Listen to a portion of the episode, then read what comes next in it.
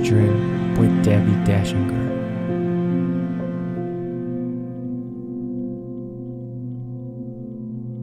Welcome to Dare to Dream. This is Debbi Dachinger. Today's show features another Debbie, Debbie Solaris, who's a galactic historian, ET contactee, Akashic record, star seed guide, and star seed intuitive. The Dare to Dream podcast has been nominated for two People's Choice Podcast Awards for a Webby Award. We recently won the Coalition of Visionary Resources Best Podcast and Radio Show Award in Denver, and we're listed in Welp magazine as one of the top 20 best podcasts to listen to this year. I want to thank our our wonderful folks who support us every month and that is our sponsors, Dr. Dain Heer and Access Consciousness. They do beautiful energy work out into the world. You can take a course, you can become a facilitator anywhere in the world. Go to Dr. Dain Heer, H E E R dot com or accessconsciousness.com. I'm Debbi Dachinger. I run a visibility media hub. I teach people just like you how to write a highly engaging book. I also have a fully done for the author international best-selling book launch program. And the third wheel of what I do around visibility is show you how to be interviewed on radio and podcasts with massive results. I've got a five day challenge about to open up for only $19. If you want to learn how to be interviewed, highly recommend it. Lots of folks are signing up and for good reason. I'm going to show you the system in five days how to do this. Just go to my Facebook page, Debbi Dachinger, and you'll see the details there.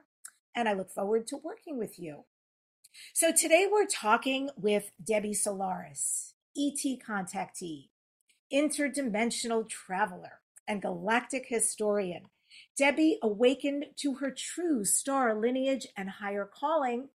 Through her ancestral connection with the Akashic Records, she's been receiving downloads of galactic historical information and universal spiritual knowledge ever since.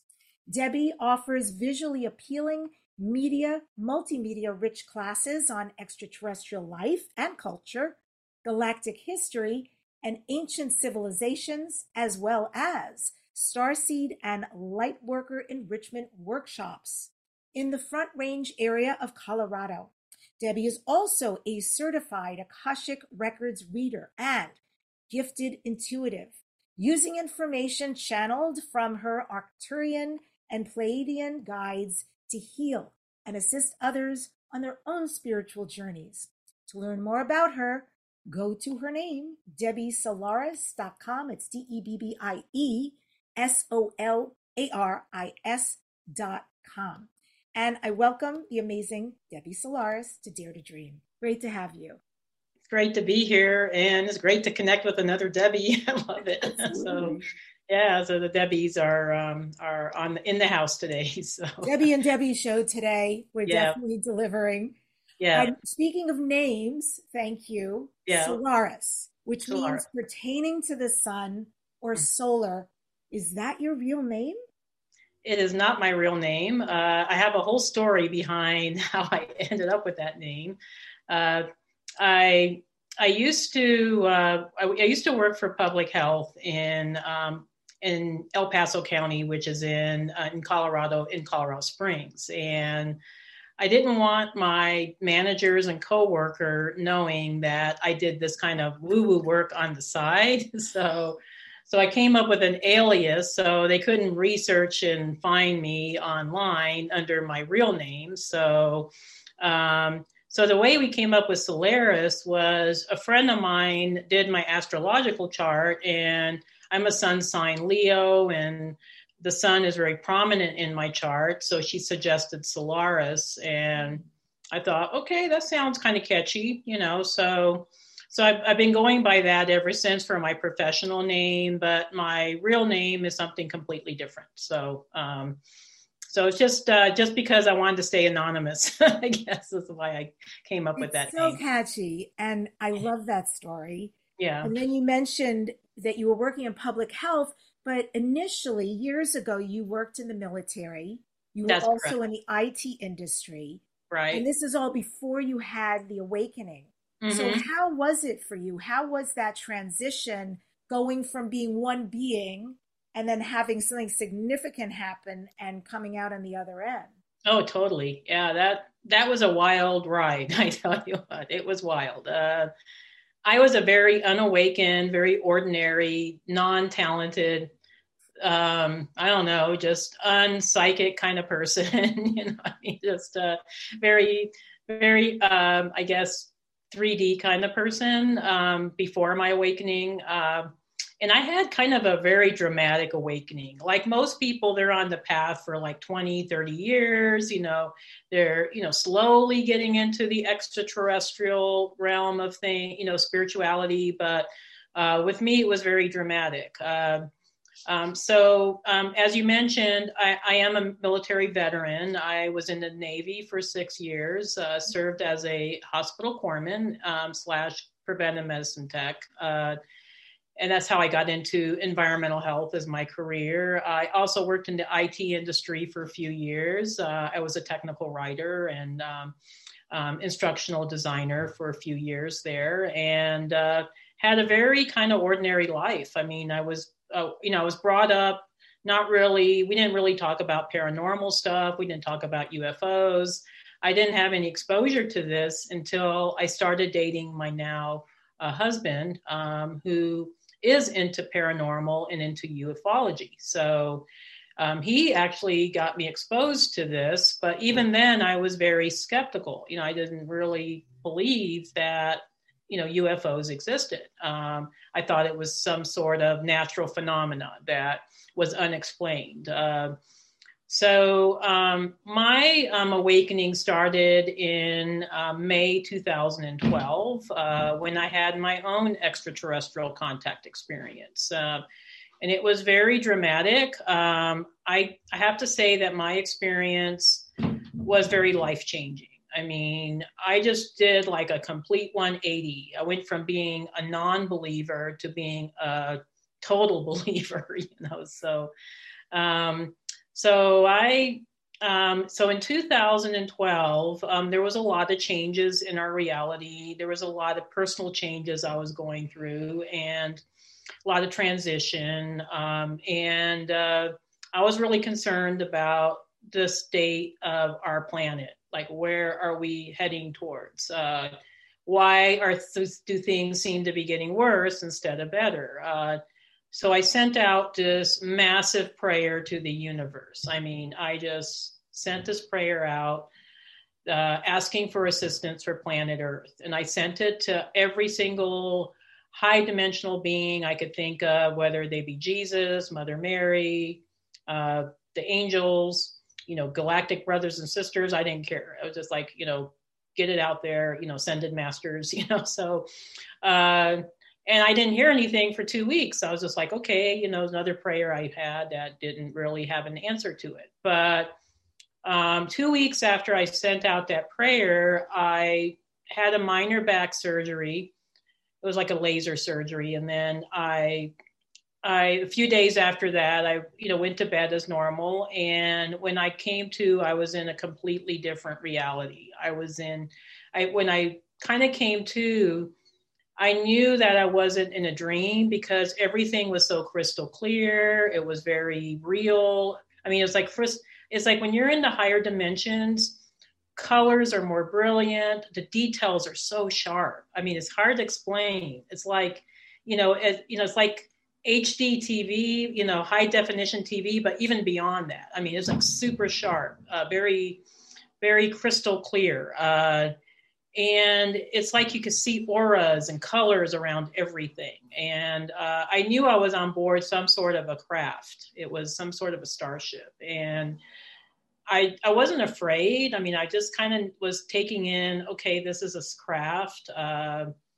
and then um, i had encounters with extraterrestrial beings. I found out later they were arcturians from arcturus I didn't even know what that was until, you know, and it felt like I was on board the ship for a very, very long time.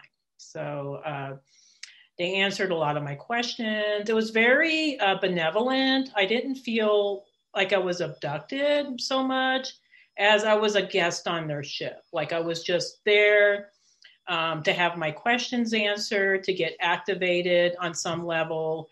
Um, I had encounters with other extraterrestrial beings on this on board the same ship. Um, and then um, when I came to, I was it was the next day, you know, in my bedroom. Um, so I kind of went through this whole experience. I was back in my bedroom, and I knew at that point that life was never going to be the same after that. You know, it was just like somehow I had completely changed. And in, in what way I didn't even know back then, but I, but I completely changed. And, uh, I was definitely a believer after that. So, so that's just my story in a nutshell. Uh, I know we have an hour, so I'm trying to keep it relatively. Were quick. those people, do you know, the, uh, aboard this spacecraft? Were they family? Were they?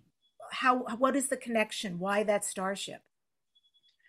My understanding is that, um, and I didn't know this. I mean, I always thought I was 100 percent you know earth human you know so, so uh, and I, you know, I come from Italian heritage, you know, so, you know, so I, you know, I knew that I was Italian, you know, but I never knew of my star lineage. And uh, evidently, these Arcturian beings told me that I was from, I was part of their family, you know, that I was, I had volunteered to be on Earth, and that because of my prayer, they they they realized I was ready to get the next level of information and that I was here to be on a mission, you know, on a mission to share information to to the people of planet Earth. And they even told me like something crazy, like I came from a long line of Arcturian uh, scientists, uh, ambassadors, and uh,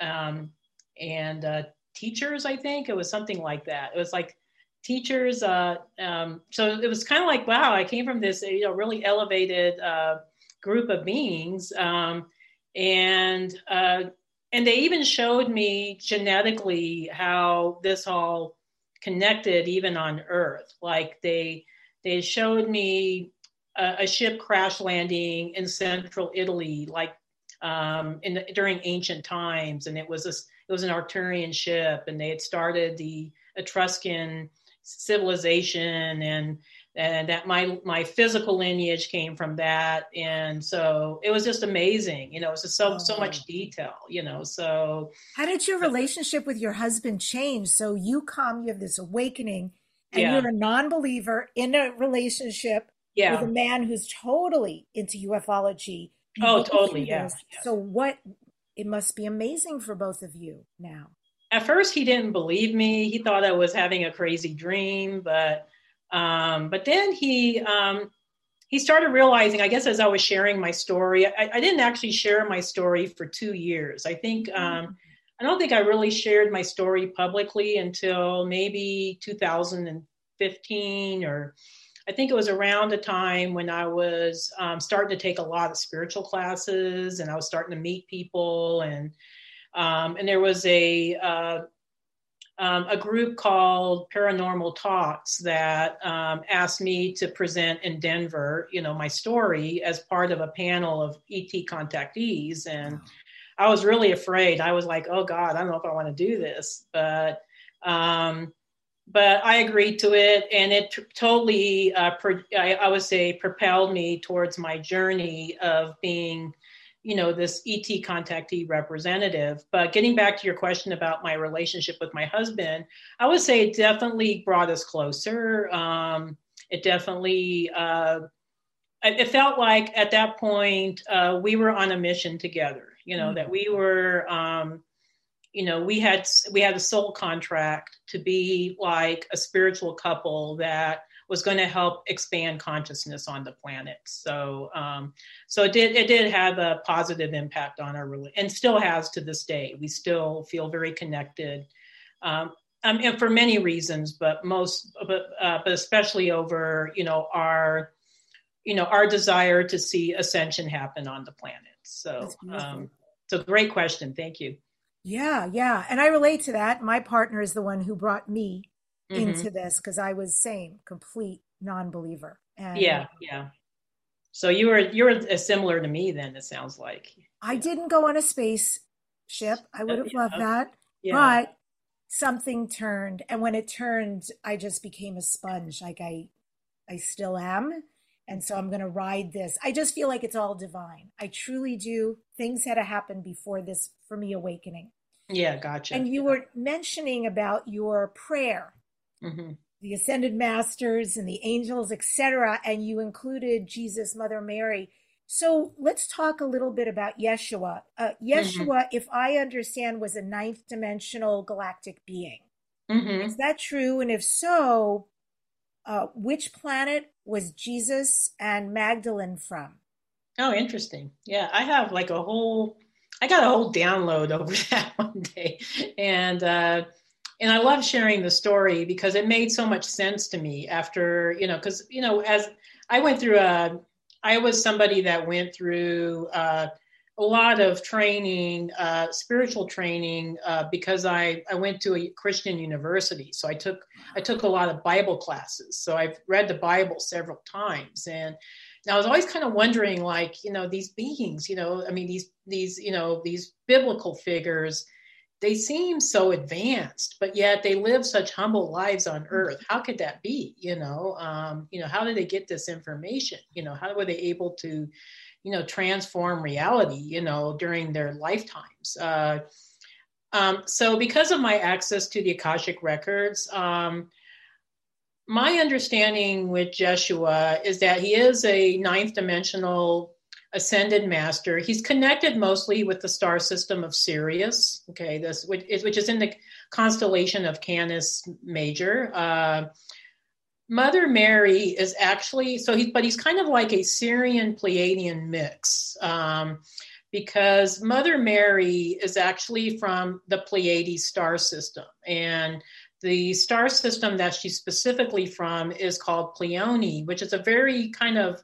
little known um, star system within the, the Pleiades cluster. You know, so the Pleiades is like a cluster of stars. And uh, Pleione is a very tiny little um, system. It's kind of off to the periphery of this cluster and it's closest to Atlas, which is another uh, one of the Pleiadian stars. But Pleione was um, set to be a sanctuary space. It was always a place for Pleiadians to spend time there. So it, it had very little technology, very little um, sense of civilization. It was mainly just a place for Pleiadians to go to to heal and to to work on their spiritual connections, you know, or their spirituality. And so, and it was a very kind of beautiful, peaceful star system. Uh, so it made sense that Mother Mary would have this kind of energy. Uh, now, Mary Magdalene, on the other hand, uh, she uh, connected with Yeshua through Sirius. Um, and my understanding with her is that she represents the highest order of the dark.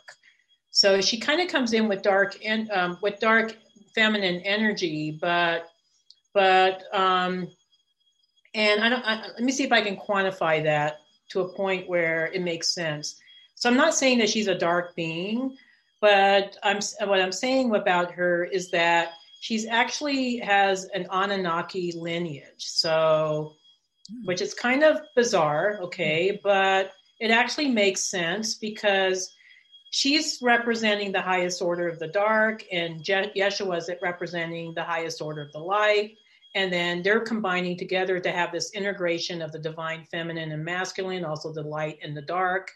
And uh, Is it like yin yang put together? yeah, totally, totally, yeah, yeah. That's a great way. That's a great, uh, I would say, description of it. So, um, so they're kind of representing kind of the the integration of these polarities that are being becoming integrated. So that's why it was their relationship was so important on planet Earth. Uh, so she's representing a lineage, one lineage, and Yeshua is representing another lineage, and they're coming together, which is really kind of kind of beautiful and i think that's what we're going to be seeing here on earth is more of an integration of these polarities to where it becomes more well integrated um, right now earth is kind of struggling through a lot of, I would say, you know, opposites. You know, where you know there's men men against women. You know, there's uh, Democrats against Republicans. there's you know. Uh, you know, uh, white people against black people. I don't know. It's just like a bunch a of, of duality. Yeah. yeah. Yeah. So duality, duality consciousness. And um, Yeshua and Ma- Mary Magdalene represent the love consciousness, the Christ consciousness, the coming together of all these polarities into a sense of oneness. And uh, um, and I, I don't believe that Yeshua actually died during the crucifixion. I I think most likely um, he survived that and ended up in India and you know studying with the Buddhist monks and with the and with the, the Hindu gurus. Um, so he spent like 30 years in on earth after after the so-called crucifixion, um, studying, you know, uh, you know these other religions, integrating, and uh, eventually. Um, and I think they talk about this a little bit in the Da Vinci Code. I mean, there, you know, some of that, some of that information is actually quite accurate, but um, it kind of like kind of romanticized it a little bit, but um, but it was actually quite accurate. So I so I do think he had an impact on planet Earth for quite a while. Um, I do believe he's an ascended master. Um, his Sirian name is Sananda. Uh, I think that's been you know mentioned you know a few times by different different folks. Um, and he chooses to, to incarnate to help expand consciousness when the time is correct. Uh, it almost seemed like during the time that he was on Earth, uh, uh, like the messages that he shared were very beautiful, but it seemed like the messages got very corrupted. You know, uh, yes. through through groups that wanted to capitalize on it and uh, wanted to control people. You know. Um, Let me ask you. So here, here they are from other star systems. Yeah. Coming to Earth part yeah. of part of the mission. Yeah. But why religion? What is their connection to religion? Hmm. You mean to extraterrestrials or uh... specifically to Yeshua or Sananda and to Magdalene? I think that was the vehicle in which they could share their message. Uh, I don't think they really were on board with religion as I mean, even Yeshua, I think, had its butted heads with the religious leaders of that time, you know, because you know they had all these rules and regulations and he was saying all you need to do is just love your neighbor you know it's, it's, not that complicated you know um, you know because they were just make, making it really convoluted um, but uh, i think it was more in the in lines of it was a vehicle for them to share their message in a way that people would be receptive to you know so if he would have just gone out there and said, you know, screw religion, you know, I'm just going to share my message, I think it would have been more difficult for the peoples of that time to accept what he had to share. So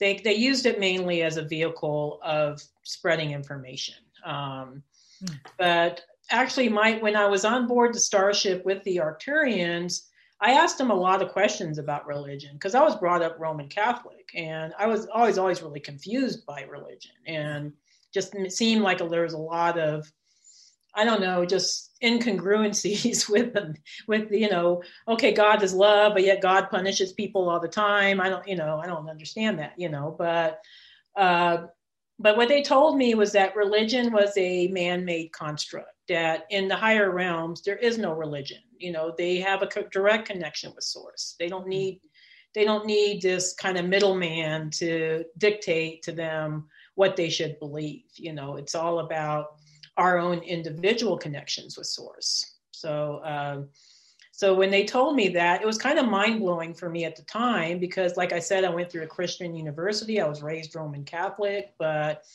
um, but then it made a lot of sense. And i was like at, i was finally at peace you know with okay now I, I feel like i can be spiritual without having to align with a specific man-made religion of some sort amazing i'm you know i'm thinking actually such a strange thought but it's making me laugh there is a you know in the medicine world the plant Mhm. medicine world there is something i think it's called iboga Hmm. and um, it's iboga iboga i haven't done it but it's apparently something that you take Hmm. and you you lay down for like 32 hours i think you're awake and you don't want to move much because it can make you feel nauseous however for those 32 hours sort of in and out it vacillates you apparently are connected with something very powerful, your higher self source, and you can ask any question. And people say it is profound.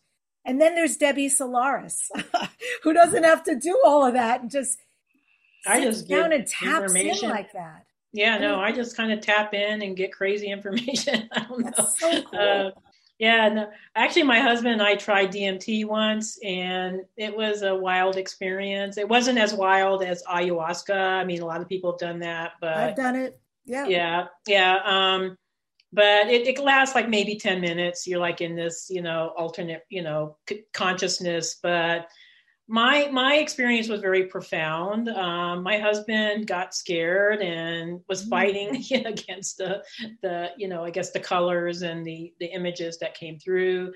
Mine was very very profound. Uh, I I saw a lot of sacred geometry, um, definitely the colors, but um, I actually saw Egyptian gods. I don't know why, but um, but not the not the well known ones. It was more like Sobek or the hippopotamus goddess. I mean, it was like um, that was my first trip, and then the second trip was. Um, uh, I, I did two trips, but uh, the second one was even more profound, where I was flying through multiple uh, pyramids, and I was flying with Horus, the god of the the sun. You know, was the, the son of uh, Osiris and Isis, and and uh, Horus and I eventually flew into uh, the sun, and it, it just ex- expanded into multiple suns, which is kind of interesting because my last name is Solaris, which is represents the sun, right? So, so for some reason in that trip, I was connected with Horus. So Mm. I, I don't know if it's a past life thing. I don't know if it's, you know, just the the archetype. Okay, I'm going to book a reading for you with Debbie Solaris so she can tell you. Yeah, so no, it'll be it'll be kind of uh, yeah. So I, I I like to work with archetypes a lot. Um, I'm I'm very I've always been interested in mythological stories, and uh, I, I I integrate like a lot of different modalities into my akashic readings. Um, so I might be bringing in numerology or the twin flame journey or um, or astrology. I mean, I just kind of integrate a lot of stuff, but um, but it, it's just to bring some sort of sense of meaning to just the extraterrestrial galactic history. You know, so how does that connect with us? You know, um, that sort of thing. But thank you for saying that. I appreciate that. I don't know if I'm if I know all the answers, but I'll try to get I'll try to get something usually. Well, I think when we get to the second half of this, people are going to really see. I mean, the information you pull in is it's very impressive and oh, thank you, thank you. wonderful for for these folks, for all of us who are so interested. And before I get to that, I'm curious for people like us who would really like to contact extraterrestrials or interdimensional beings. Do you have advice for us on how to proceed, what to look out for, etc.? Uh, so this is kind of a multi-pronged approach, but um, I know when I was trying to connect with my higher self, my higher guides, my star family, they were they were always telling me to meditate, and I was like, okay, that's kind of ordinary, you know, I was like whatever.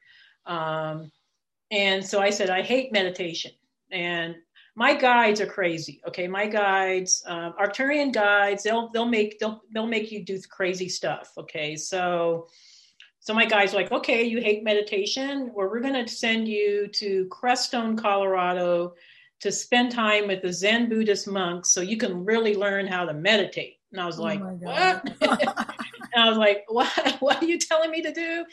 And so, so they told me to do this. So I was like, okay. So I booked, you know, um, some time with the Zen Buddhist monks. My my my husband and I went, and we both for several for five days meditated with the Zen Buddhist monks every evening and every um, morning. You know, so so we learned proper meditation techniques. Um, meditation um, is probably key to connecting with your inner self. Your inner self in your higher self is is part of the galactic realm. So so your inner self will will usually have some sort of representation of okay, maybe they're connected with with Lyra, or maybe they're connected with Arcturus or Pleiades, you know, or whatever system that you connect with. Um, so that's a good way. Uh, keeping your vibration high is key. Your guides do not want to have to drag you from the ground and pull you up. Okay, they want you to try to meet them halfway. Um, so, so it's kind of funny when I was first starting off. They were telling they, they, my guides send song messages. So that so they were sending me songs like "Higher Love" by Steve Winwood, you know, and uh, "Keep Going Higher," or you know, uh, I don't know, it was just crazy, crazy songs that had the word "higher" in it. So, um, so they were keeping telling me to go higher, higher, higher, and and I didn't understand what they meant until oh, they meant vibration. Oh, okay, so so there's many ways that you can raise your vibration. Um, and a lot of it is keeping away from things that'll bring down your vibration. I think humans, um, a lot of us humans are naturally high vibrational, but we're in very toxic environments that pull our vibration down. So, so we have to be very conscious of what we surround our environments with, you know, and that includes um, food, uh, you know, water, uh, you know, uh, you know, uh, entertainment. You know, so a lot of it will have an impact. I tell people don't watch TV anymore because they there's a lot of sub, subliminal programming in you know mainstream TV. I, I, can hear it a lot of times, so I have a hard time watching TV shows because I can hear the subliminal pr- programming and it bothers me. So I can maybe do 30 minutes and then I'm like, oh no, I got it. I got to take a break, you know, but, um, but especially mainstream news, um, a lot of subliminal programming on that. Um, they're designed to keep our vibrations down. So, uh, uh, clean humor helps a lot. So I know when I start feeling down, I'll just um, watch some really clean humor, just start laughing, and that always brings my vibration up. So there's real easy, fun ways you can raise your vibration. Um, the other thing too is setting intention. Um, I think part of my prayer story was about setting intention. Like you know, I wanted I wanted to be part of a solution to the planet's problems. You know, so I wanted to be of service. Um, I think extraterrestrial guides and extraterrestrial beings uh, really like it when we are other focused, you know, when we're wanting to be of service to others. That's when they're willing to connect with us more rather than, oh, I just want to meet you guys because I'm curious, or I just want to meet you guys because, you know, you're, um, so I can tell, you know, interesting stories to my friends, you know. Um, if it's ego focused, they're they're not so apt to connect with us. But when we become other focused, when we want to be of service, um, then they're more apt to connect with us and you know really ha- develop a relationship. So. Um, so I don't know if that's along the lines of what you were looking for, but um, but that's how I how I approach it anyway. But, yeah, great. So humor and meditation with the Zen Buddhist monks or? Yeah Zen Buddhist monks yeah. Um, there is actually a Zen Buddhist center in Crestone Colorado. It's and it's an amazing place. It's amazing. It's it's like uh, my my husband calls it the land out of time. It's like time stands still when you're in Crestone. so it's actually quite similar. The energies there, uh, it's kind of like within an energy vortex, very similar to Sedona, but um, not as commercial as Sedona. It's very backwoods. I mean, it's very. Um, I mean, it's just a small little town, nothing fancy about it, but the energies there are amazing. You do a lot of work with older blue rays who you call first wave volunteers. So these are people who are in their 60s and 70s. And this comes about in your Akashic work with the Indigos. Can you talk about who the blue rays actually are and how somebody can identify themselves as a blue ray? Oh, that's a really, really interesting question. Thank you. Um, I do work with all all generations. Um, I actually work quite a bit with third wavers as well, as well as second wavers. But um, uh, but I think the reason why uh, the first wave are attracted to working with me is because I'm I'm of their generation. You know, I'm a I'm a I'm a first waver myself. You know, I'm kind of tail end of it, but I just kind of squeaked into the first wave category, I guess. But um, but I, I think it's because the relatability factor of it. Um, I think Shakina Rose. Um, she's a uh, sound healer out of Sedona, and she does a beauty. She she does a lot of work with blue rays. Um, I, I like to work with blue rays because um, I understand their story. I mean, a lot of them are awakening much later in life. You know, they're having they're feeling like they're having to catch up. You know, so so I relate to their story because I didn't awaken until I was 50 years old. Um, uh, or a few months, be, a couple of months before 50. Uh, um, I'm now about to turn 60 in um, in uh, on in this month in on next next Monday. You know, so on Monday I'm turning 60. You know, so it's been a a decade of this wild ride into spirituality. But to answer your question about blue rays, uh, most blue rays are star seeds that are coming in with a very sensitive energy. Um, super sensitive, super psychic, super empathic. Um, most of them come from the Sirius and Pleiades star system. We'll get a few from maybe Andromeda or from Arcturus, but I would say the vast majority of them are aligned with Sirius and Pleiades. Um, most of my first wave, we're actually doing a study on this right now. Most first wavers are Lyra, Sirius, Pleiades lineage. Um, uh, a lot of second wavers are more Arcturian, and then third wavers, we're seeing a, lot of, um, uh, of Andromedans coming in. Um, and, and, there's reasons for that. But um, so these folks are the way showers. They're the ones that are laying the foundation for the ascension process.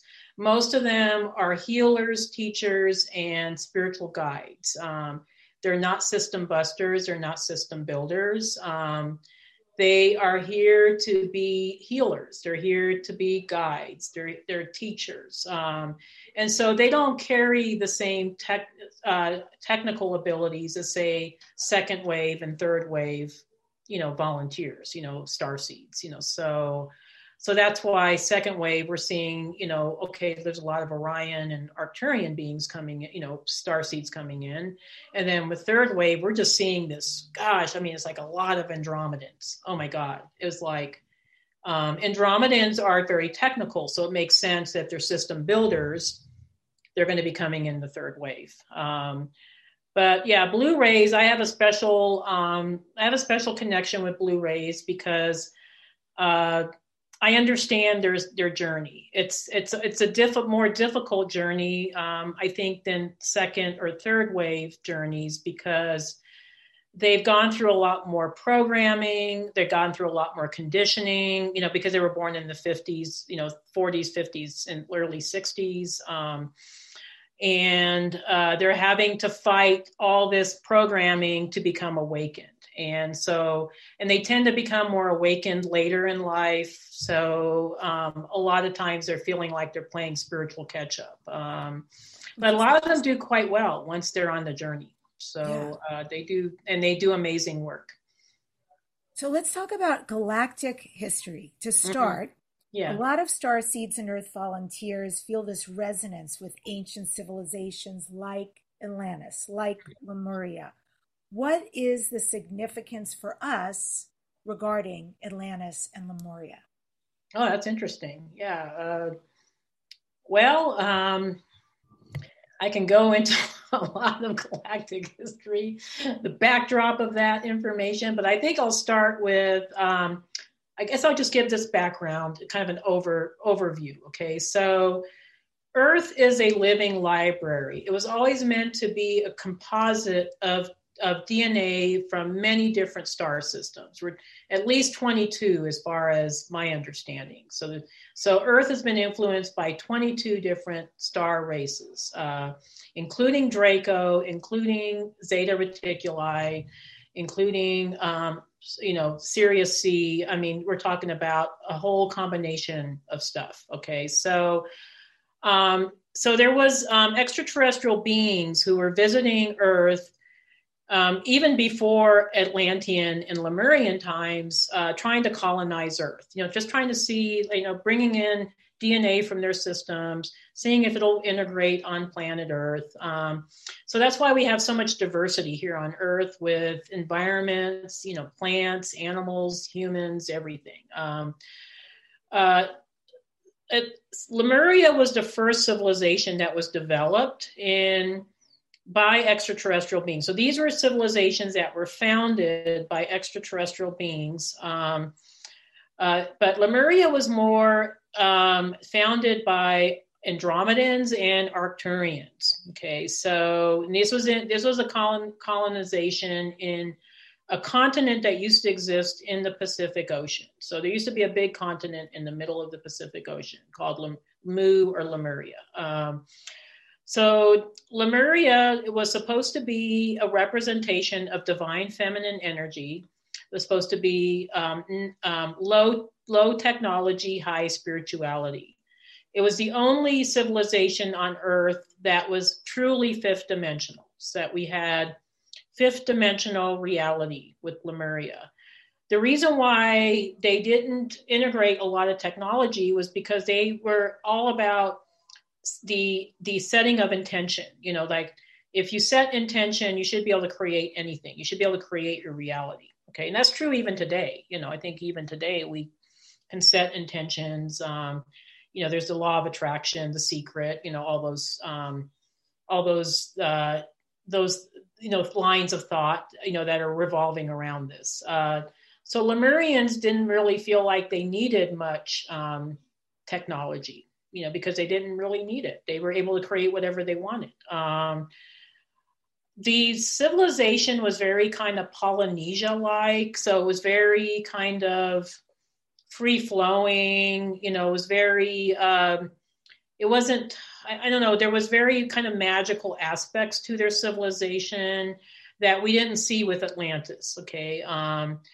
now, Atlantis was developed as a representation of divine masculine energies. So everything that we create as far as duality follows the divine masculine, divine feminine template because that's that's the the initial splitting of source was as mother goddess consciousness and father god consciousness. So that's why we see you know this polarity between masculine and feminine energies. Um, and we see that even throughout galactic history you know even off planet. But um, Atlantis was created to be, and this was founded by Sirians and Pleiadians and Lyrians. Um, it was supposed to be high technology and also high spirituality. Okay, so they're integrating more technology, but um, Atlantis got infiltrated by, um, I would say, malevolent um, Maldekian and Orion factions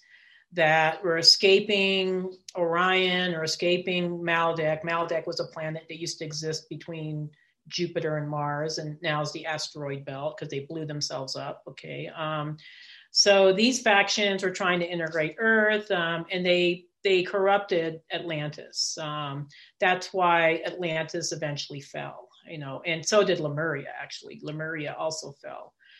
Egypt was kind of like the integration of these two energies. So um, a lot of star seeds feel a connection with Egypt because many of us have had past lives in Egypt. Um, many of us as star seeds either started off in Lemuria or Atlantis, and then um, when that got destroyed, we started having incarnations in Egypt. So um, I would say more so than any other ancient civilization, um, Egypt is the one that when I connect with somebody's records, I'm like, holy crap, there's another life in Egypt, you know. So and and many of us were priestesses or healers um, because uh, we're coming in with this um, very sensitive energy, very empathic energy, and many of us um, come in with you know skills in these areas. So, so we were always part of the clergy or part of the the spiritual you know uh, realm you know in those times because that that's those are the skill sets we come in with. But um, but I do get a fair number of star seeds that are also quite technical. So um, so we have that as well. But um, so that's a galactic history, or at least uh, Earth history in a nutshell, these ancient times. Uh, and we're talking about, you know, I mean, I think Earth history, as far as the timing of it, I think it's all off. Um, uh, Lemuria existed tens of thousands of years ago, and so did Atlantis. And uh, Egypt existed. You know, I think you know the the Sphinx was supposedly built ten thousand years ago, not five four thousand years ago, like what what archaeologists tell us. So um, so I think Earth is much more ancient than than you know what history would like us to believe. So is there an important connection? Are a lot of us here who were in Atlantis, who were in Lemuria, and is there oh, totally. some connection? Yeah. Oh, totally. Yeah. Uh, I think Edgar Cayce um, talked about this. I, am a big Edgar Cayce fan. I mean, I love I love Dolores Cannon. I love Edgar Cayce. They're like my predecessors. Okay, so I'm hoping you know whatever in whatever way I can help um, keep keep this uh, this work going. You know, so that's kind of how I see it. But Edgar Cayce uh, did a lot of work on on people in the United States during the turn of the century. This was last century, okay. Um, and uh, during the during the work that he was doing, this healing work, he discovered that a lot of people had past lives in Atlantis. You know, it was like, wow, it's like every other person I'm doing readings for, you know, or doing, you know, this, you know, work with, you know, healing work, has a past life in Atlantis. Um, my understanding from his work and also what I've seen myself in the Akashic records is that a lot of us that have had past Atlantean lives um, chose to incarnate specifically in United States, Canada, or and or Europe because those were the civilizations that are the most like Atlantis. There's actually United States is called a new Atlantis. Okay, um, so whatever karmic situation that we created in Atlantis, we're supposed to be able to work through today and reverse our karma or or, or close a karma, old karmic loop or try to reverse the mistakes that we made in Atlantis in this lifetime. So, um, so a lot of us are coming in with connections to Atlantis. Um, I do get a fair number of folks that also have connections with Lemuria. Um, it's not so much karma with the Lemurians, uh, maybe a little bit of it, but um, but it's more about recreating that divine feminine energy that Lemuria is supposed to represent. So a lot of us that have had Lemurian lives, like myself, um, we're trying to really get Earth into this this um, push towards the fifth dimension because we're trying to bring in this divine feminine energy that's going to propel us into a more spiritual age you know on on this planet uh, where we're going to see the age of enlightenment you know come come to pass. Um, and i think it's just around the corner. I mean a lot of people ask me do you have a timeline with this? And i said yeah i think it's going to happen within the next 10 years. I mean i think it's we're going to see a lot of dramatic changes on planet earth um, wow. That's exciting to hear. yeah, no, I'm, I'm, on board with that because I don't want to be here and not see the Earth ascend because yeah, because um, I I don't know I don't know about you, but I mean you're doing the work too, but it'll be nice to see the fruition of all our effort. You know what I'm saying? Absolutely. Yeah. The question that you asked of the universe back in 2012, yeah. I think it still pertains. You know, oh, totally. It's very totally. worrisome. So yeah. to hear you say that, hmm, I think we're all aware this can go a couple of different ways. I think yeah. those of us who are spiritually aware can feel like the underbelly is continually being exposed, painful as it is, but in order to ameliorate it so we can move forward. So that's wonderful and and very interesting. So I want to talk about Antares, which is the brightest star in the constellation of Scorpio. Mm, it's about yeah, 136 yeah. light years away in distance. Mm-hmm. And Antarians, I understand, are mostly non physical. Yeah, they are non physical. What is the Antarian energy? What are they oh. about? Yeah, uh, I just did a reading for uh, a person who is actually from Antares. I, I, rarely get star seeds from Antares. I, occasionally I do, but um, but these are very high vibrational folks usually. I mm-hmm. mean, um, uh, but Antares is a portal. Okay, so it is an actual star, and it's a it's a huge orange reddish star. Um, and it is the major star in the constellation of Scorpio, like you mentioned. Uh, and it's very close to galactic center in our galaxy. So galactic center is between Scorpio and Sagittarius. So there's that that space between. And if you see on my my wall there, there's a big blue square. That's my star map. So mm. galactic center is right in the middle of that. But um, but it um, it was a portal. So it's it's one one of two major stargates in our galaxy. The first one being Antares, the second one being Arcturus, which is where I'm from, apparently. But um, but they, these two stargates have very different functions. Uh, Antares is a portal, so it connects the Andromeda galaxy, which is our mother galaxy, with the Milky Way. So our galaxy was actually created by the Andromeda galaxy's soul family that decided they wanted to create a um, kind of a simulation of their galaxy, but something that was slightly lower dimensional so that they can um, it could hold frequencies that would, uh, would, would sustain physical life. You know, whereas Andromeda galaxy is too high vibrational for that. Um, but these were co-creator beings that created stars and nebulas and planets okay uh, now these beings came uh, that created the milky way came in through the antares stargate to help propel this experimentation of separation from source descent into physicality okay uh, uh about the Antarians, my understanding about them is they were very high vibrational beings initially they kind of present themselves as mantid type beings. They're not necessarily um, human looking at all. Um, they look more mantid or like mantis insectoid beings. Um, at least that's what they used to look like. Does that um, mean that they're healers? They are healers. Yeah, they're mm-hmm. healers and they're they're gatekeepers. So they maintain the Stargate. Okay. Um, uh, and and only the highest vibrational beings can go can pass through um, Antares. Uh, now Arcturus, everybody can pass through Arcturus because Arcturus is the stargate of souls. Okay, so Arcturus is the stargate where souls are processed after an incarnation. So they get prepped for the next incarnation. You know, so when it, so when a soul decides to incarnate into a physical realm, regardless of whether it's on Earth or or the Pleiades or someplace else, they're going to get processed in um, in Arcturus, which means that they'll they'll go through a life review. They'll they'll work with their guides on you know what what goals are they going to set for their next lifetime, and then they get a choice. Uh, usually, they'll get a choice of several different timelines or lifetimes they can choose um, Earth people kind of got stuck in a false reincarnation matrix for many, many thousands of years. So they were never I've heard able. That before, what does that mean exactly?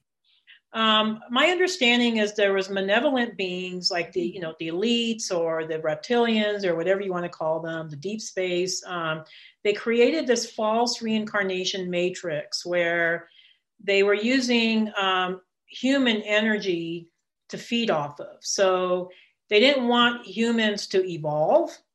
So when they would die, they wouldn't go to Arcturus, they would go towards the false light. And then they would just get recycled into another human life without going through a proper life review. Okay. Um, and uh, and this was happening with humans for thousands upon thousands of years. Um, my understanding is that my this false reincarnation mat, uh, matrix is being dismantled. So humans that now pass away can get processed properly in Arcturus. But um, so it was like totally, um, to me, this seems very, I don't know, horrible because you're you're dealing, you're infringing on people's free will and freedom. You know, um, uh, you know these souls. You know these souls. They'll, they'll never get the chance to evolve. They'll never get the chance to you know to choose you know the type of lives that they want to have um, so i'm glad to hear that it's being dismantled but um, uh, but the arcturians um, actually do help these souls be able to evolve with each level so each incarnation um, that's why arcturians are such great spiritual guides and teachers because we help these souls to evolve to that next level with each incarnation um, sorry, I kind of went off on a tangent there. With no, it's really good. So, yeah. outside of what you just listed there, how else have the Arcturians assisted Earth as gatekeepers or gate- oh, gatekeepers? Yeah, they are higher realms and dimensions. Uh, Arcturians have always been kind of the prototype of what um, Earth humans are ascending towards. So, um, so they've always had kind of an interest in the evolution of planet Earth, but um, but they were always kind of like teachers and guides, you know. So I think a lot of Arcturian star seeds they come in with that kind of ambassadorial energy of mm. I'm here to be a teacher or a guide or you know or you know on some level, but um, but the other thing they came in with is um, they are the keeper of the Akashic records. My understanding is that's why I have such a connection with the Akashic records because mm-hmm. They, uh, my guides told me that I have a, a ancestral connection with it. But, um, but, uh, but, but so they they maintain the records. Um, and they're kind of like the overseers of the project, the Earth Project. So they're making sure that things don't get off the rails too much, you know. So they they try not to intervene too much, but if if they but if things are kind of getting off the rails, they will intervene and and try to assist to keep things more balanced. You know, okay. So that's an interesting question, but thanks. So Andromeda, another place that you mentioned earlier, Andromeda collection I understand that there's at least 28 different races of mm-hmm. beings. Mm-hmm. Some are humanoid, humanoid, some are not. Mm-hmm.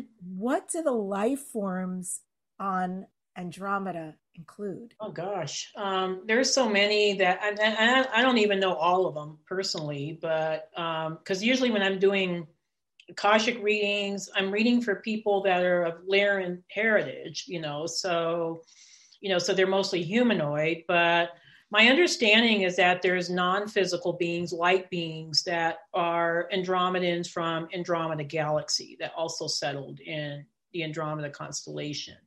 They have amphibian beings. They have um, they have different beings that are not necessarily humanoid. But I, I know about the amphibians. I kind of call them the sea stars. I don't know the Andromedan sea stars, but um, I don't know. It's just they're kind of like uh, the Andromedan version of a, a, mermaid, I guess. You know, mm. if you hmm. want to call it that. But um, so they have amphibian beings. They have, um, gosh, uh, not really um, elementals, I guess. They have some elemental fairy-like beings. Uh, but there's um, and there's even like a variety amongst the humanoid types. You know, so depending on what star system a humanoid species might live on might determine what their appearance is. Um, right. Is it also like etheric and plasmic conscious life forms? Oh, totally, totally. Yeah, it's like there's like crystalline beings. There's there's beings that are plasma like. I mean, it's kind of it's, it, there's so much variation in Andromeda that that we as Earth humans have a hard time wrapping our minds around.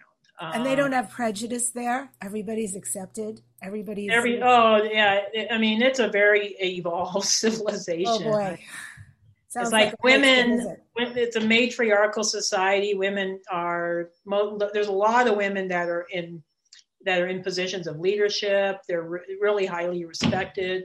So a lot of Andromedan star seeds come to Earth, and they're like, well, I'm not going to accept some man treating me like crap, you know, it's like, you know, so um, they're very independent types, you know, they kind of do, they kind of follow the beat of their own drummer kind of thing. And they don't like to listen to authority a lot of times. So, Interesting. yeah. Andromedon, uh, how do you say this? Andromedans? Uh, Andromedans, yeah. Andromedans are two basic earth types. And yeah. for people listening who might be curious, like, is that me? Can you talk about the distinctive types? Yeah. Um, there's the Andromeda Galaxy folks that um, they're ancient souls. Um, I, I kind of have this belief that I think we're all from Andromeda Galaxy, like at some point, like we all kind of went through this massive evolution.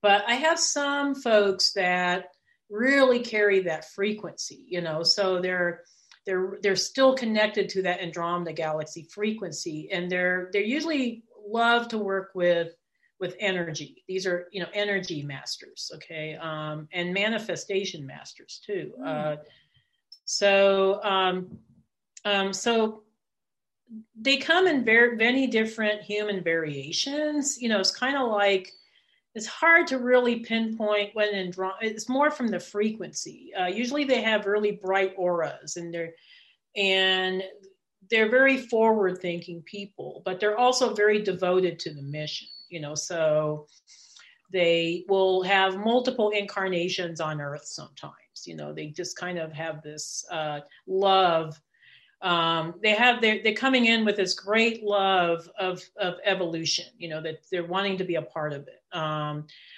uh, the other group andromedan group that we see a lot is the lyran andromedan group. So these are the the andromedan humanoids that were um, descendants of lyran refugees that escaped lyra during the wars. Okay so so lyra went through this this horrible war with the draconian beings from Draco, and then um, and then these beings um, that escaped, some of them ended up in the Andromeda constellation. Their physicality changed a lot when they were in Andromeda because the environmental conditions there were so different. So. Mm-hmm. Um, so they became a kind of more elongated. They became kind of uh, very kind of lanky looking, uh, blue skinned because there was a lot of copper on their planets. Uh, so everything they ingested had a lot of copper in it. So their skin turned blue. Uh, um, and they have a very distinct look. I mean, it's very kind of ethereal, kind of otherworldly, but human looking. Um, they say that Andromedan women were su- supposedly the most beautiful women in the galaxy because they were so otherworldly looking that you know they just carried this unique beauty um, and a lot of my andromedan starseed women are indeed very beautiful you know they they, they have a lot of physical beauty along with inner beauty but um, uh, but um, they even more so than pleiadians i think a lot of people think that oh well pleiadians they, they're so physically beautiful and they are don't get me wrong you know but andromedans are even beyond that so um, so a lot of yeah, a lot of interesting correlations with these star races. Uh, a lot of us are all connected. We're all connected to each other. We all came from source. You know, we're all uh, uh different iterations of source energy. You know, having various expressions of ourselves throughout multiple lifetimes. So um, it's always kind of interesting when I do a reading for somebody they always think, oh, maybe I'm I'm just from the Pleiades, and I was like, oh no, Pleiades is just one place you're at. It's like you're in many places, you know. So mm-hmm. so I help them kind of pinpoint maybe the star systems that had the most impact on their soul journey. But so there might be some people that identify more with the Pleiades, some that might identify more with Arcturus or with um, Orion, for instance. But uh, but we've all are our ancient souls, and we have all gone through many many different lifetimes and many systems. So um, so our stories are quite unique and and interesting. I love that because I used to always think, you know, here on earth we have something like ancestry.com. Um, yeah. You can find out your basic lineage on earth, very yeah. basic. Yeah. And that doesn't interest me. It's like, where can you do the swipe for the galactic history? Oh yeah, I, well, I think that might be our junk DNA, right? What they call the junk DNA. I think that's all probably extraterrestrial DNA that I know our scientists don't have the a capacity to identify yet, but it's interesting they call it junk DNA. It's like that's not junk DNA. That's that's probably our galactic DNA. So um, really psychoactive at this point. Yeah, exactly. Yeah, it's like let's get let's get that activated so we can we can really meet our potential here on Earth. Um, you mentioned the planet that I'm most fascinated by Lyra. Lyra. The band that I'm in, that I sing in, is called Lions of Lyra or Lyra. No, I'm into it. So yeah. the first two races that were created in the Lyran star system were feline and avian. Yeah, that's right. Yeah, races. that's right. Yeah. Can you talk about the felines, Ger, and the avian, and what they were like, their qualities of being or gifts?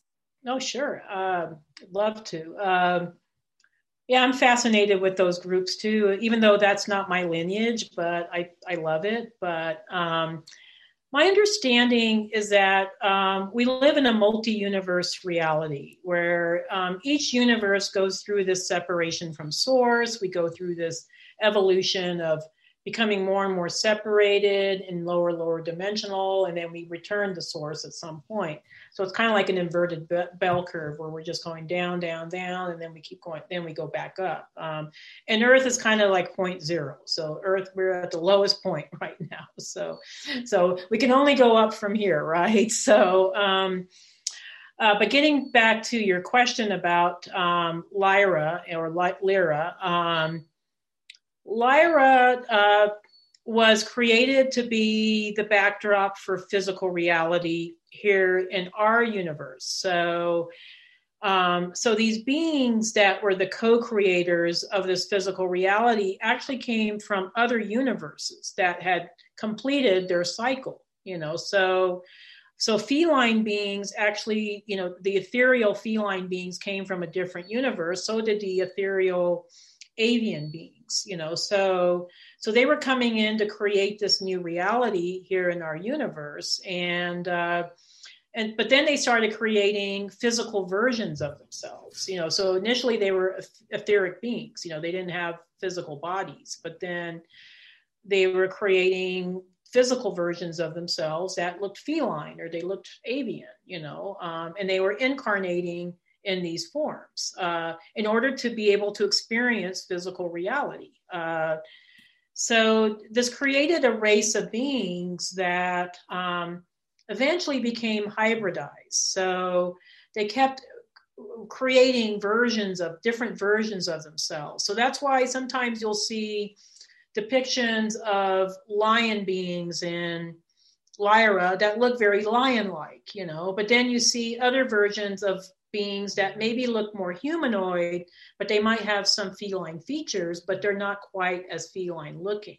Because there was quite a few, they were creating, constantly creating um, versions of themselves that were going to be able to sustain physicality longer and longer. Because what was happening with these some of these feline groups is that they were evolving too rapidly. So they had to they had to hybridize themselves. So this is where we created uh, the two human races which was the white lyrans which was more the caucasian version and then you had the blue uh, Vega people from the that lived around the star system of Vega, which is one of the biggest star in Lyra, uh, which was more of a blue skinned race of people, you know. So, so a lot of darker skinned people have Vega genetics, you know. So, so they have dark skin because their their genetics came from Vega. Um, a lot of us that are more Caucasian, you know, we might have genetics that came from Lyra, you know, so um, the other parts of Lyra. So, uh,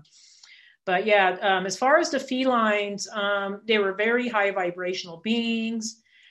They uh, like to express themselves physically. They were very physically strong beings, very muscular beings, very um, ethical, very high ethics, very um, uh, very spiritual beings, very wise beings. Um, same with the avians. Um, the avians uh, were a little bit more elusive. Um, they were uh, they had a, a, they were not quite directly involved with the genetic project, so that's why we don't see quite as much avian genetics amongst you know humans um, uh, as as much as the, uh, the the the feline beings were, but um, but they were also there, you know, as a part of this create this creation of the physical life here on in our galaxy and in our universe. So, um, so yeah, fascinating, um, fascinating question.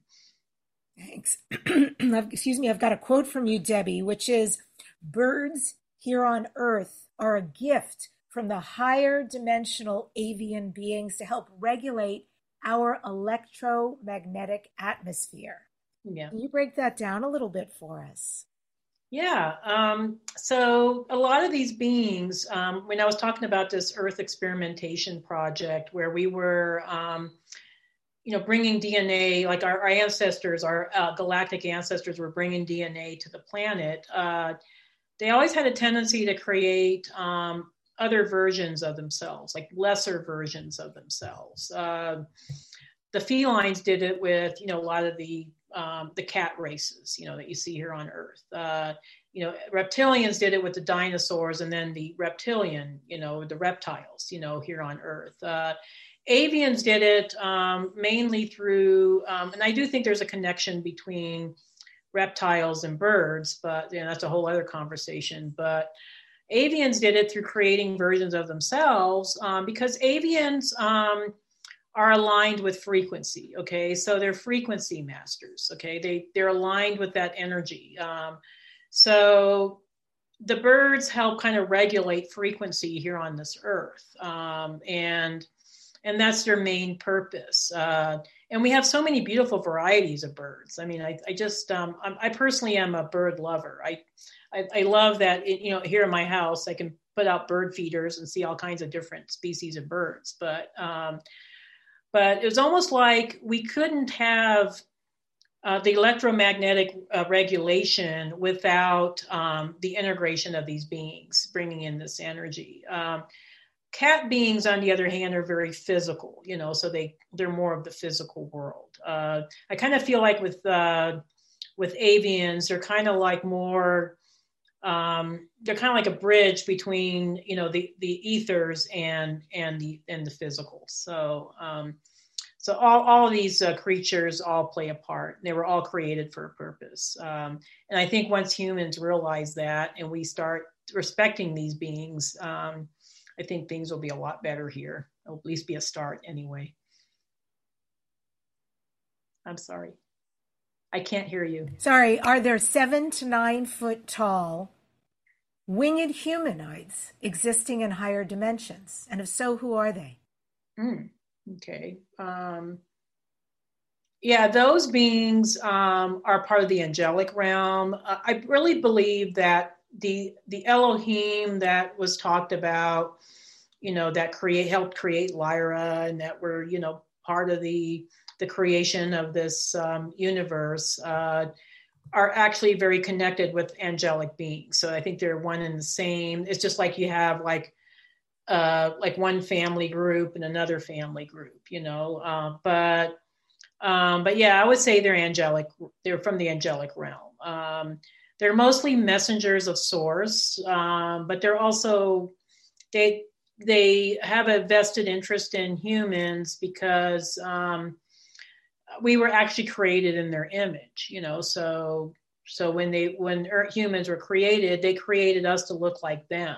Um, which I think is really beautiful, honestly. Uh, I mean, I would rather believe that than that we descended from monkeys. You know, okay. I mean, I just have a hard time with that that belief. But sorry, Darwin, I don't believe that. So, um, uh, so when in the Bible, when they talk about how we're creating man in our image, I don't know why I had this quote in my head this morning. Maybe it's mm. for this podcast purpose, but um, we created man in our image. Um, they were creating us to look like them.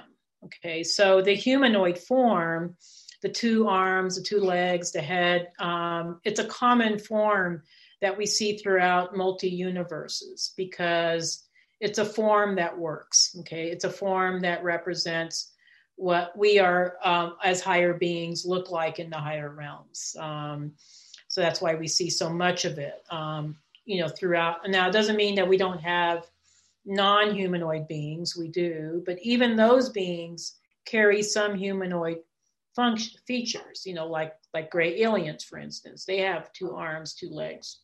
Um, so do reptilians. You know, reptilians have that. You know, so so we see different iterations of that throughout throughout the universe. But yeah, interesting question. Uh, I cannot wait my reading. I have to wait six weeks, seven weeks. I know, I know. But yeah. I, it'll be perfect divine timing. Timing, yeah, so... that's what everybody always tells me. They always say, "Oh, I had to wait so long," but then it was like, "Oh, the timing was perfect. It was like the right time," you know. So, so, so for those of you that want to have a reading with me, I do have a long waiting list. Unfortunately, there's only one of me on the planet, but trying to get some folks uh, trained to maybe more folks trained to do this work, but. um uh, but yeah, just go on my website, send a message through the website, and we'll uh, my assistant will give you more information on how to book a reading. Uh, I was happy to get Debbie on the calendar, got her on. Um, so, uh, and actually, that's pretty quick. Some people have to wait a lot longer, but um, yeah, I was expecting a longer wait, so I was grateful to take. Yeah, you know, it was yeah, it was it was actually uh, we were able to find a spot for you, so it worked out pretty good. Um, uh, but anyway, uh, so if you're interested in a reading with me, uh, just go on my website, debbiesolaris.com. That's D E B B I E S O L A R I S. Um, if you want to find out more about these different star races, uh, I do have a galactic history section on my website. I also have a YouTube channel with which is um, actually featuring people's readings, but it's a lot of galactic information in those readings. Oh my gosh! Um, sometimes I listen to a few of them. It's actually very, very interesting. Yeah, it's tune into one where you, you were uh, reading a guy and you were saying, "Wow." I rarely get someone like you. I'm getting, you know, from different planets and stars. Oh yeah, oh yeah, uh, yeah. I, I just am fascinated by people's stories because everybody's story is so unique, you know, even though there's maybe common themes in some of our stories, but, um, but everybody's story is so unique and we've all had interesting soul journeys, you know, so, uh, um, you know, I loved the reading that I heard with this gentleman because at some point he was saying like, this is crazy and here's why, and this is amazing and here's why yeah. there was so much pertinent to what you were sharing that was relating to his life. Yeah. And I thought, you know, that's powerful stuff. That's good. Medicine. Yeah. Yeah. No. And, and, and a lot, I don't really go into the readings with any preconceived notions. I just kind of let the Akashic records guide me. And sometimes I'll see some weird stuff and I'll be like, okay, I don't know why the records are showing me this, but I'm going to share it with my client and then it's, it's just like a light bulb goes off and they're like oh my god i can't believe you're telling me this you know i get those kind of aha moments all the time with the readings so um, Yay! Uh, so we have we have something to look forward to in seven weeks. Yeah, no, I'm looking forward to connecting with you again. That's for sure. It'll be fun. Yeah, it's fun to see your story because I'm sure it's fascinating. But I hope so. I hope I don't disappoint. My yeah. my uh, my genetic readings here on earth are incredibly boring. I'm like 99% European Jew. It's like whatever. oh, so I'm looking forward wow. to something galactic, much more fascinating. That oh, I'm sure it'll be quite a bit. Explain all this. Yeah, I'll explain Debbi Dachinger. Yes, yeah, so, exactly. Um, yeah, no, I, I, yeah, I did the 23andMe test, and I always thought I was 100% Italian, but I was only 70% Italian, and everything else was a mix of a bunch of Mediterranean people, like uh, Greeks, um, Turkish, uh, Egyptian, I don't know, Middle Eastern. I don't know. It was a mix. I was like, okay, I guess, I guess I have something little interesting in there, but. Um, um, but I did I did get 70% Italian, but they kind of broke it down into different regions too, which I thought was really cool. Um, you know, so I was like, oh, okay, I guess I'm from everywhere in Italy. I don't know. so yeah, it's interesting. Same. I did another one on uh, 23andMe as well, and and I did think was, I, uh, by the way, much the same for mine, and rather than Italy, um, just Europe in Europe. Europe, yeah. But the other population was also Middle East and Spain and Iberia and so forth. Yeah. And I, it just made so much sense because those are the places I love to go to. Oh yeah, totally, totally. Yeah, I I love the Mediterranean too. So um, can't wait to go back. Uh, it's been mm. a few years. So, um, so anyway. Debbie, what do you next dare to dream? What are your future dreams and goals? Oh, wow. That's a great question. That's a great question to end with, I guess. So, um, well, I guess um, what I dare to dream is uh, uh, helping people to awaken their own um, galactic gifts. You know, so my my next iteration is um, right now I'm offering a webinar on uh, mastering starseed health, which is going to be July 31st. So um, so we're doing a, a three hour webinar on that. Um, so I'm trying to help people to improve their lives, to tap into their galactic heritage and optimize it rather than working against it. You know, so that's so that's the whole purpose of this webinar. Um, so we're going to be offering Starseed um, enrichment webinars like that. I also want to help train people on how to do their own galactic Akashic readings. Um, so we're going to be training on that next year. Um, I was hoping it'd be next this year, but I don't think it's going to happen. I think it'll be next year, but it's going to be just a multi-layered course where we're going to be training them on galactic history and how to tap into the records, and it's going to be quite extensive. So I think people are going to love that. Um, and I, I, hope to get out there more. I've, I've, been featured on Gaia a few times. Um, so um, I, I, will be continuing to have my you know wonderful relationship with Gaia TV, but um, uh, but I hope to get more information out there to, to people and um, to help people really connect to their star lineage and their star connections. So, uh, but thank you for that. And people who are saying, I want to do this health webinar or I want to be trained in galactic, Akashic records, etc., is debbiesolaris.com the best place or is there a specific URL? Um, I would say just go to my website. Um, even if you just subscribe to my website, um, actually on my homepage, you'll see the link to find, you know, to get more information on the webinar if you're interested in doing that. Um, I have other trainings in my training page. Uh, we're just we just got two other ones right now, but we're going to get more as we as time goes on. But um, uh, but yeah, just I would say subscribe to my website and you'll get the information firsthand. Beautiful. Thank you so much for coming on the show today. Thank this was you. really been, interesting. This has been great. Thank you so much. Oh, this is wonderful. Loved it. And yeah. um, we'll definitely see you soon. I end today's show with this quote from Marco Peralta. We are light, experiencing the densest dimension and the broadest range of emotions only to learn compassion. Subscribe to this number one transformation conversation, Dare to Dream with Debbi Dachinger. Leave a comment and share. I read them all and thank you in advance. Next week on the show, I'm going to be featuring Rachel Fiore. She's a spiritual leader. She's the CEO of Masters of Self University. Rachel Fiore is a mystical coach and a channel for sacred wisdom. And for those of you who love healing and love music, I invite you to a sound bath by our band, Lions of Lyra. It's breathwork, it's meditation, it's a musical journey, and it's very healing. You can go to lionsoflyra.com, monthly sound baths. So if you sign up there, you will be notified. Mostly we do our sound baths in Los Angeles. However, we are asked often to go to other states. So when we do, we send you a notification. Again, it's lions of lyra.com. Love to have you aboard for that. For those who are listening to the podcast and want to see us, go to YouTube, youtube.com slash Debbi Dachinger to enjoy myself and my guest. Thank you for joining us. And remember everything Debbie said today about lifting your vibration and the many ways to do it so that your guides can have very easy access to you to help create your dreams.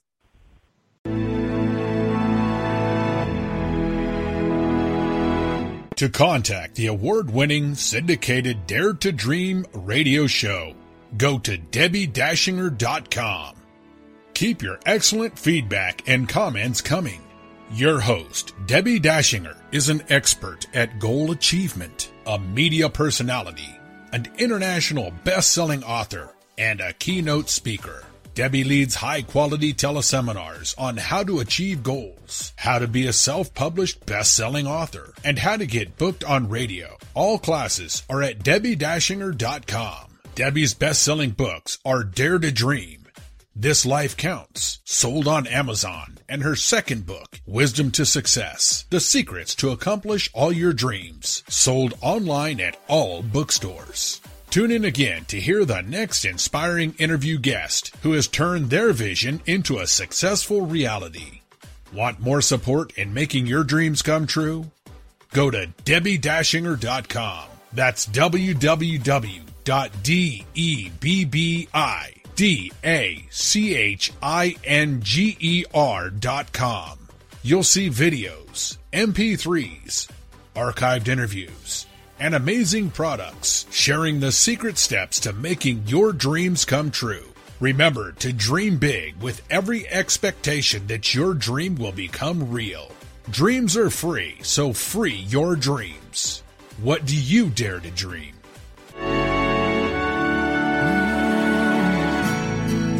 I'm standing now, waiting for my time to be all that I can be. It's so easy to forget